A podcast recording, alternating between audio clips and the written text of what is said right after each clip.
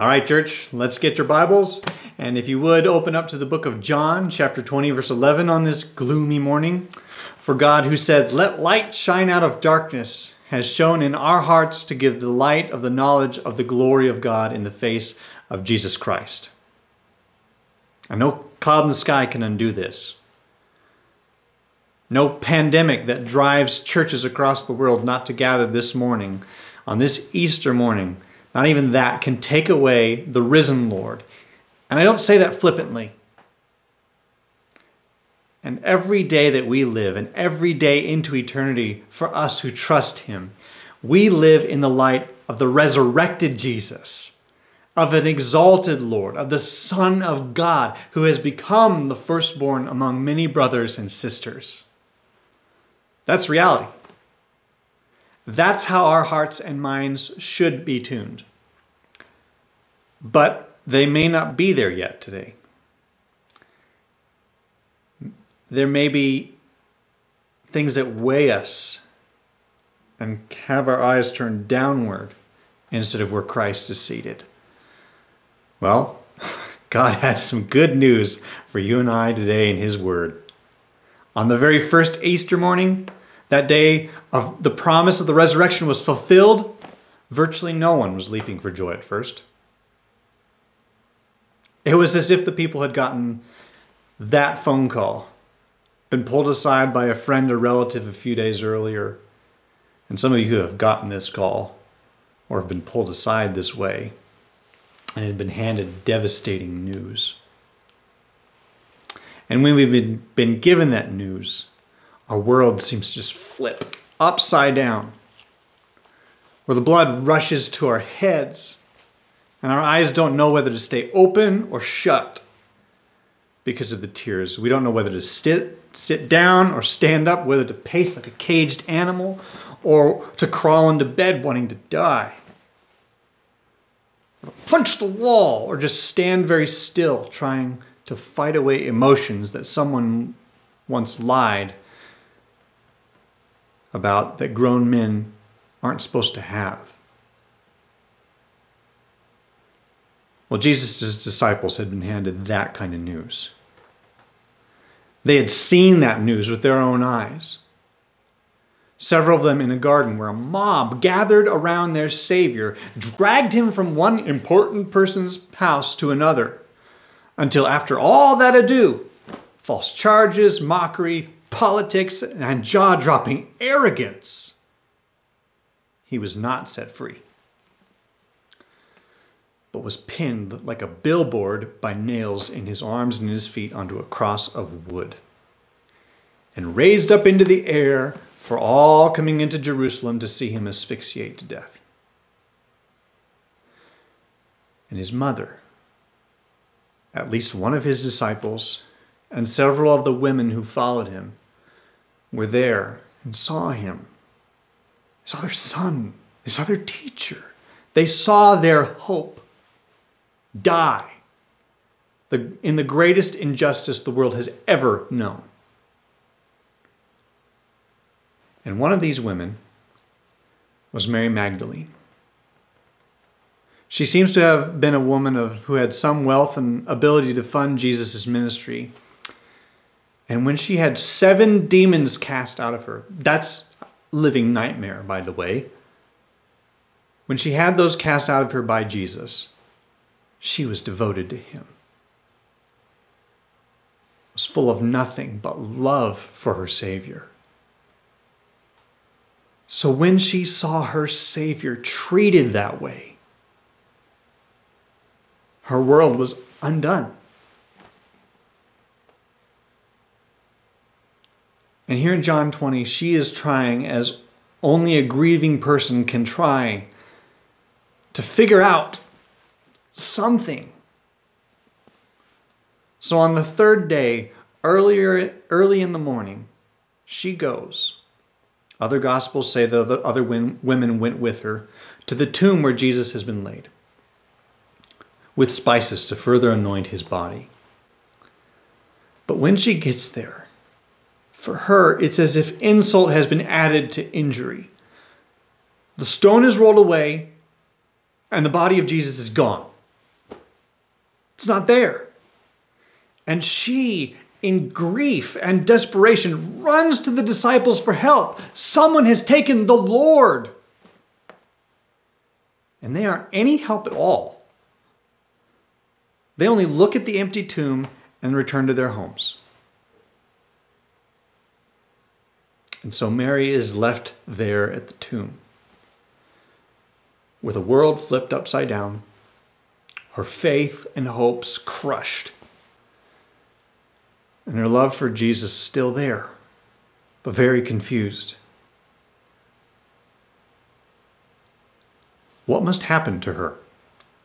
What must happen to us, for us to see today as it really is? A day where love is vindicated, where faith is renewed, where hope is made unshakable.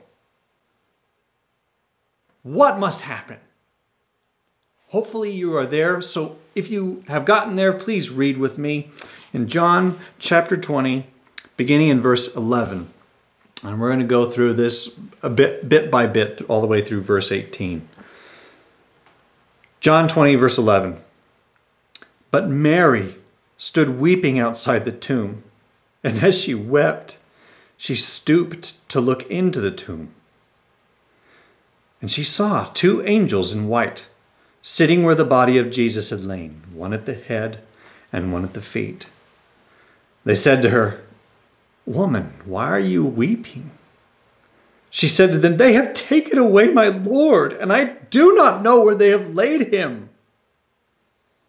Having said this, she turned around and saw Jesus standing, but she did not know that it was Jesus. Jesus said to her, "Woman, why are you weeping? Whom are you seeking?" Supposing him to be the gardener, she said to him, "Sir, if you have taken him away, tell me where you have laid him, and I will take him away." Jesus said to her, "Mary." She turned and said to him in Aramaic, "Rabboni," which means teacher. Jesus said to her, "Do not cling to me, for I have not yet ascended to the Father. But go to my brothers and say to them, I am ascending to my Father and your Father, to my God and your God." Mary Magdalene went and announced to the disciples, "I have seen the Lord," and that he had said these things to her.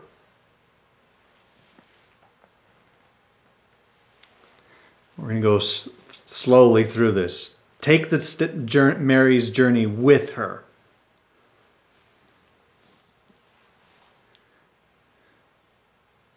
Because if you want resurrection hope today, and every day, you must first let the risen Christ shape your love, shape your faith, and shape your hope. So first, our love must be flipped upside down. Mary is at wit's end. She feels very alone, and it's dark. Early in the morning, we can read from verse one of chapter twenty. She can see the outline of the tomb in the slowly disappearing shadows. And isn't that how God works? Do you hear the story of God at work here? As the sun begins to rise in the sky, the darkness begins to flee. And what was all dis- indiscernible shadows now takes further shape and definition and clarity. And this is a picture of what God is going to do for Mary. It's what he's been doing since the beginning. Genesis one, verses two through three. The earth was without form and void, and darkness was over the face of the deep, and the Spirit of God was hovering over the surface of the waters. And God said, "Let there be light." And and there was light. Israel was delivered in darkness, in the darkness of night, in the darkness of the death of the firstborn of Egypt, to a pillar of fire, living light that guided them and guarded them throughout their entire wilderness journey. Exodus through Numbers. Isaiah nine verse two, the people who walked in darkness have seen a great light. Those who dwelt in a land of deep darkness, on them light has shone. At the beginning of the Gospel of John, verses four and five, in him, that is Jesus, the Word, was life, and the life was the light of men. The light shines into the darkness, and the darkness has not overcome it. First Peter two, verse nine, but you, church, are a chosen race, a royal priesthood, a holy nation, a people for his own possession, that you may proclaim the excellencies of him who called you out of darkness into his marvelous light. And at the end of the book, Revelation twenty-one, verses twenty-two through twenty-five, John writes, and I saw no temple in the city, for its temple is the Lord God, the Almighty, and the Lamb. And the city has no need of sun or moon to shine on it, for the glory of God gives it light, and its lamp is the Lamb. By its light the nations will walk, and the kings of the earth will bring their glory into it, and its gates will never be shut by day, and there will be no night there. And in this grand picture of God's light shining to overcome darkness in all of creation, he has a promise for Mary. He has a promise for you and for me. Mary loves Jesus, but she's not been on this road before. But God has promised not to forsake her, because Jesus himself said just a few chapters before in John, chapter twelve, verse forty-six, he said, I have come into the world as light, so that whoever believes in me may not remain in darkness. And that's why the angels appear. When angels appear in Scripture, they signify a couple things. They signify the power of God, the plan of God, and the message of God, the proclamation of God. And we're not told much about them in this passage. But they're not sitting on the slab that Jesus had lain on because Jesus had failed. Their presence is practically shouting, look not at the empty slab. Look to heaven. Look to God. And so they ask Mary, why are you weeping? The angels do care for Mary because God cares for Mary, sure. But they are, by virtue of their name, messengers, and the message for them to give Mary is that her weeping just might not be the response for the day. On one hand, Mary is not wrong at all to weep, because sin, our sin, and the price, the price it costs to be forgiven should stagger us to tears. But Jesus did not die, so we would only weep. He died so that our love would be transformed. But her love for Christ is going places it has never gone before, so she's not there yet. So she responds again with a face focused downward. They have taken away my Lord, and I do not know where they have laid him.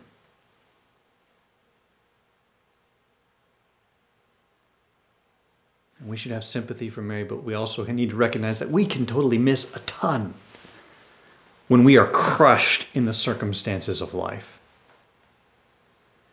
Angels were talking with Mary.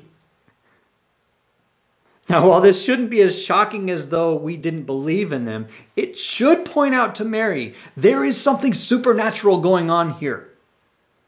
Angels didn't just show up to, so Mary, so Mary could give them the message that the body of Jesus wasn't there.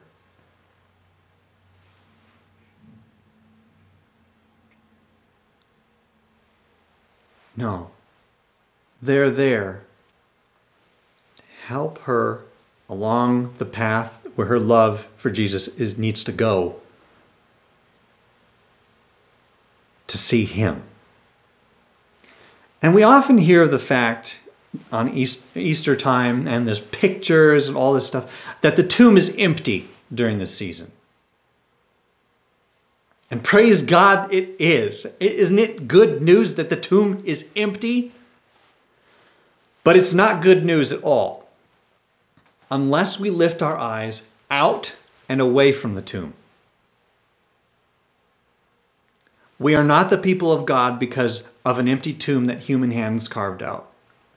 We are the people of God because our Lord, our God, rose from the dead and is alive, is outside the tomb, and in his story, our love must be flipped upside down.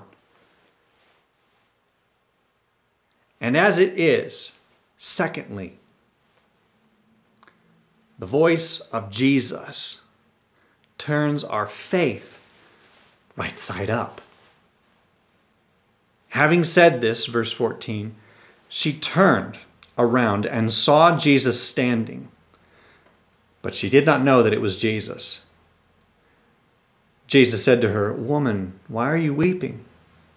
Whom are you seeking?" Supposing him to be the gardener, she said to him, "Sir, if you have carried him away, tell me where you have laid him, and I will take him away."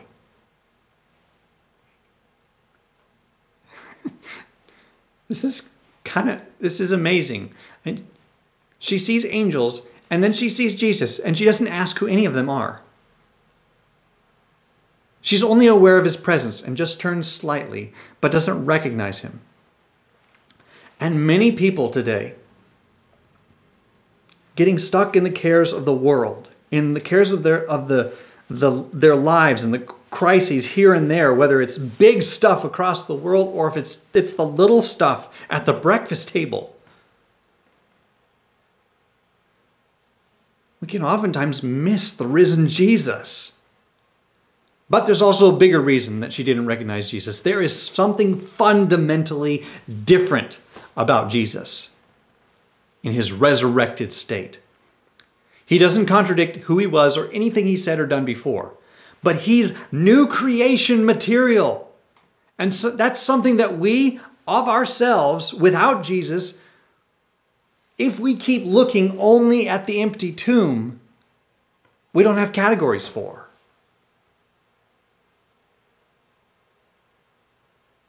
As well, Mary is still wrapped in a veil of grief. So Jesus is going to help her lift it. So he asks what the angels asks, asked, maybe with a different tone. I'm not, we don't know. Why are you weeping? But that's not really the question he's after, because he follows it up with by taking a step further. You see, angels can testify to the truth, but they are not the way, the truth, and the life. So it must be Jesus who asks not only why she is weeping, he knows this, he's God. But he asks, whom are you seeking? Jesus is leading her through the ve- her veil of grief and into a stronger faith than she had before. Her faith up to this point does not look for a risen Jesus, but a dead one. So Jesus is basically asking, are you looking for the Jesus who is dead and is no more? Or are you going to look for the risen Jesus, who is forevermore, who sets the world right side up?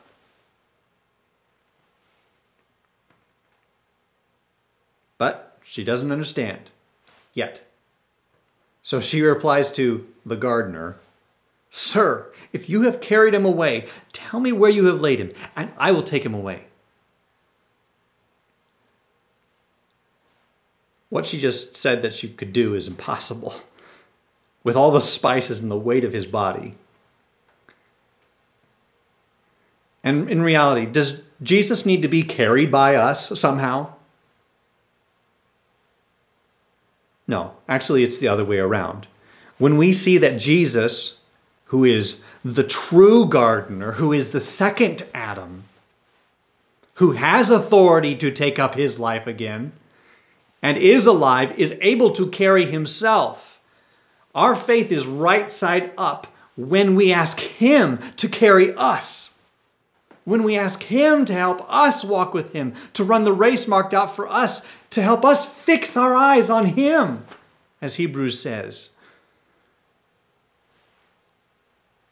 And right here in the story, in her desperation, when she's still trying to figure all these things out, Jesus is about to give her that focal point that she needs to walk through that veil, to grow in her faith, and to let him carry her. Mary, in her grief, has forgotten something.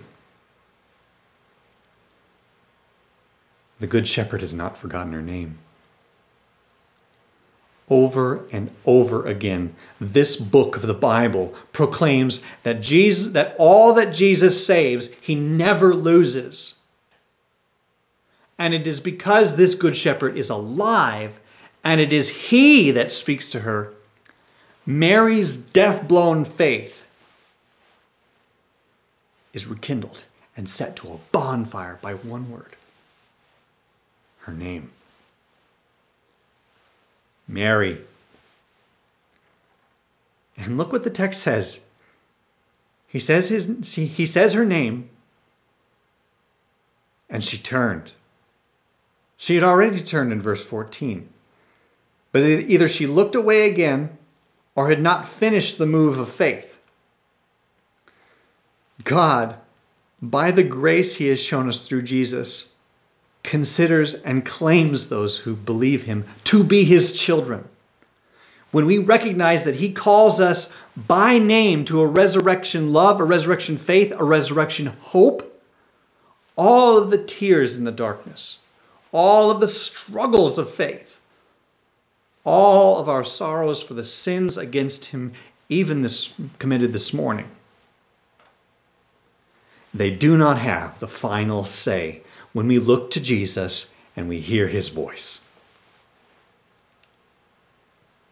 Right at that moment, all of the trauma and the grief of the last few days in Mary's life are brought to focus as he brings her to the right side up side of the world, of life, of faith. He is alive. Her love is flipped upside down. And he speaks, and her faith is flipped right side up by his voice. And now, thirdly, now she is given hope. We are given the resurrection testimony that is hopeward. She turned, verse sixteen, and said to him in Aramaic, "Rabboni," which means teacher. Jesus said to her, "Do not cling to me, for I have not yet ascended to the Father." Her world is flipped right side up. And now she's not in her own world, she's in his world. And she's bewildered. And she calls him what he is, Rabboni, my teacher. He had been her teacher, and he would continue as her teacher. But it would be through the Holy Spirit.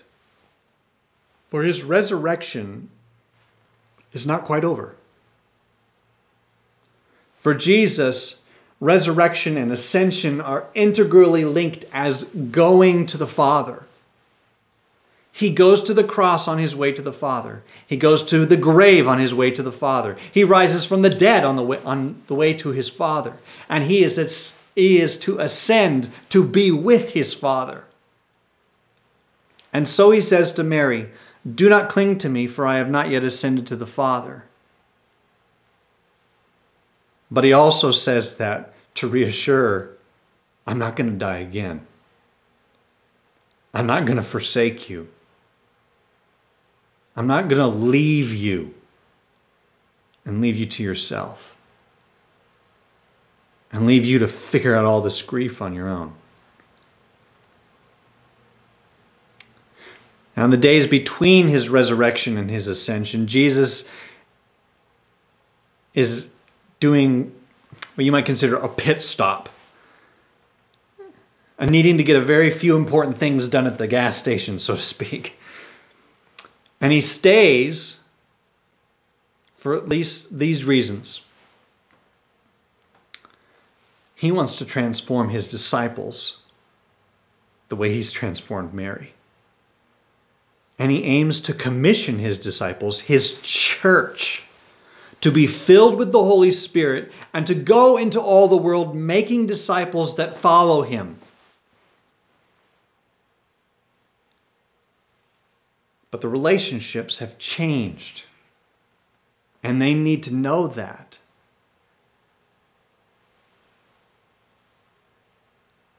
And as it changes, he commissions Mary.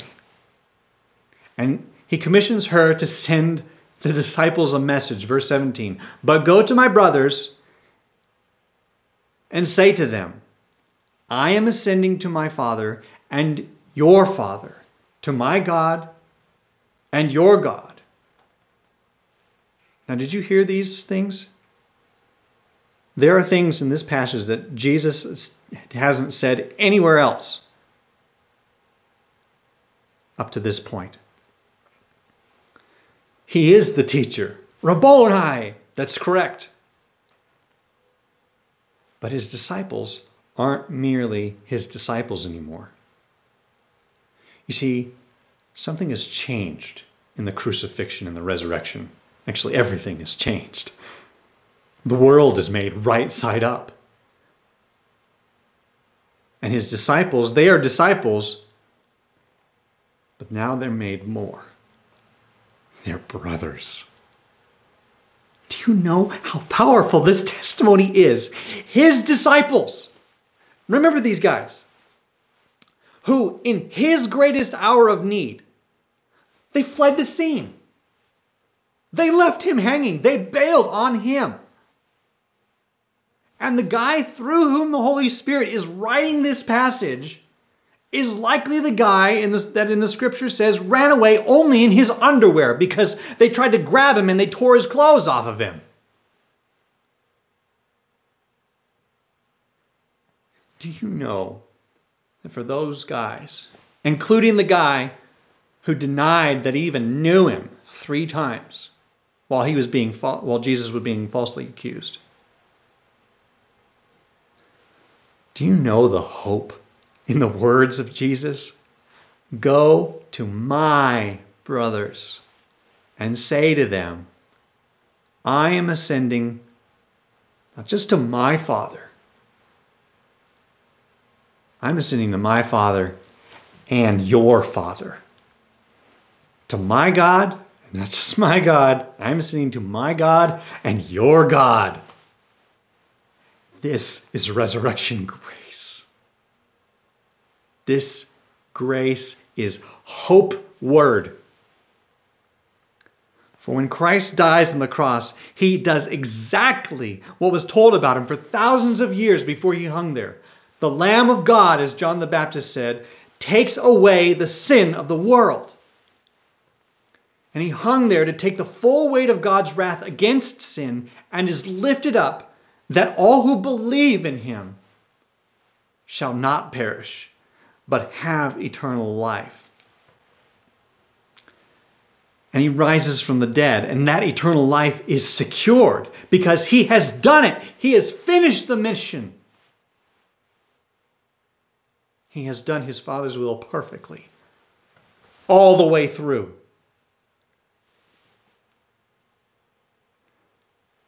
He has done this for the greatest, and he has done it for the least. Like those disciples who were later found hiding in a locked room, afraid for their lives. And he has done it for you and I, who would believe in him.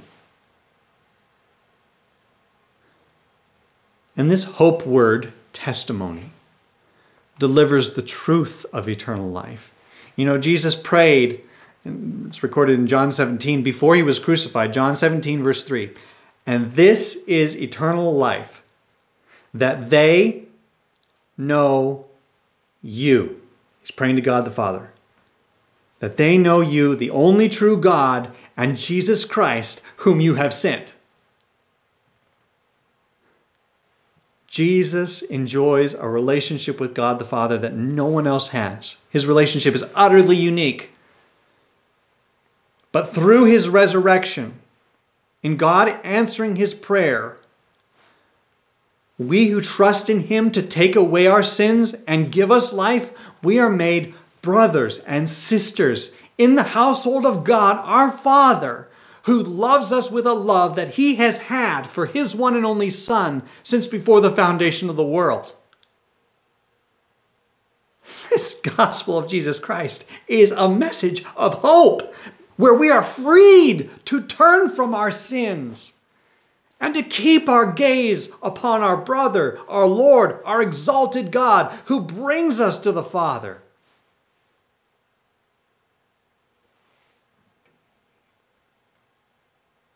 You see, Mary's story is not Mary's story.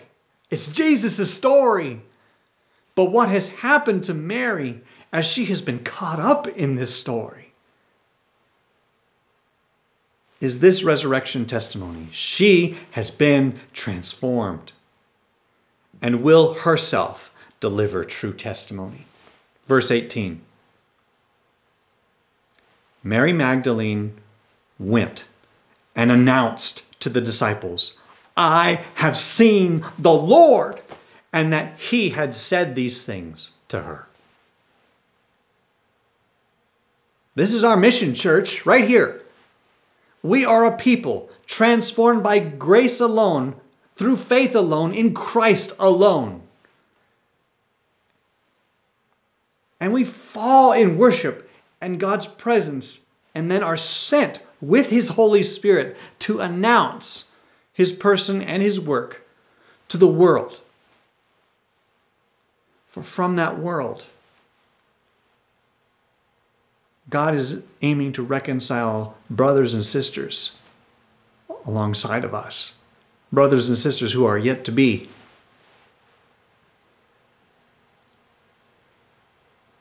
And with this kind of mission, with this kind of hope, we do not need to be afraid or worry over the reception of how that new, of that news, how it's received or not received. In the other gospel accounts, it doesn't say it here in John. In the other gospel accounts, Matthew, Mark, and Luke, Mary went and announced what she had seen and had been told.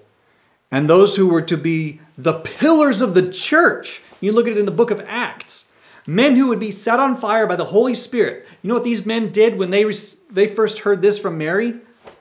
They scoffed at the testimony of a woman. But her commendation and ours as we obeyed Christ comes from Christ who sent her, not from how the message is received. Because at some point that message did click, because the guys who are who too were staring at the empty tomb, they too saw the risen Christ. They too believed, and they too were transformed.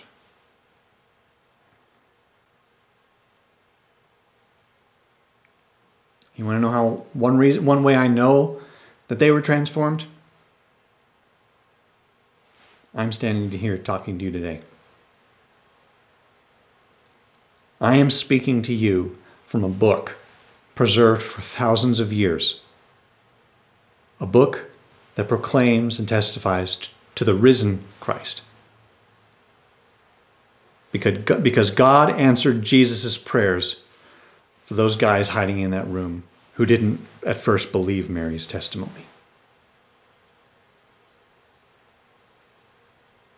This is a resurrection testimony that is hope-ward.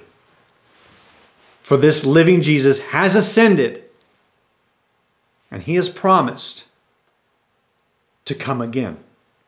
Once all of our brothers and sisters are gathered in, and all of our brothers and sisters have heard the Good Shepherd's voice.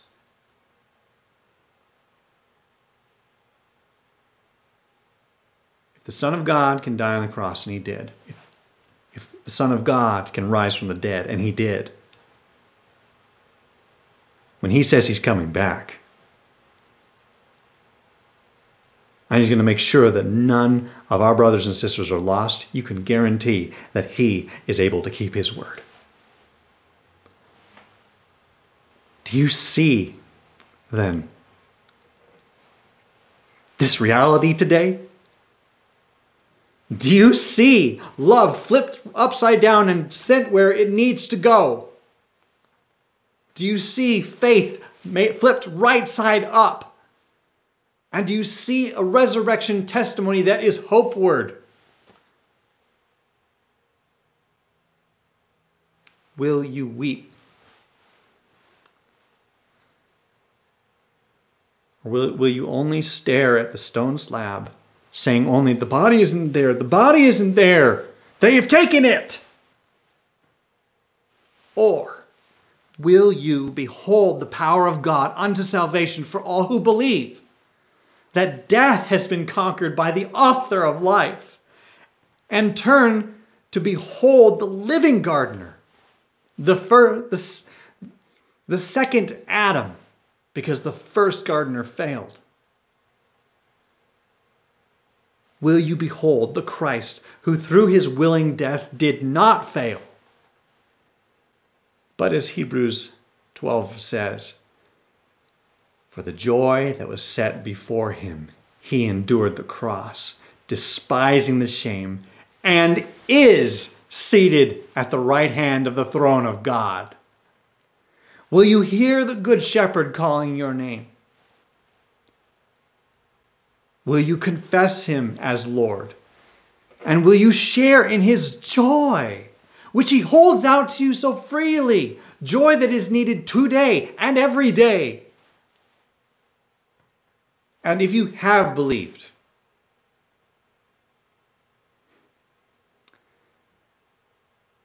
will you live by the Holy Spirit life in his name and announce to the sick, to the unemployed, to the discouraged, to the broken, to the anxious, to the fearful, to the weary, to the cynical, that he is alive? And that love is made more full.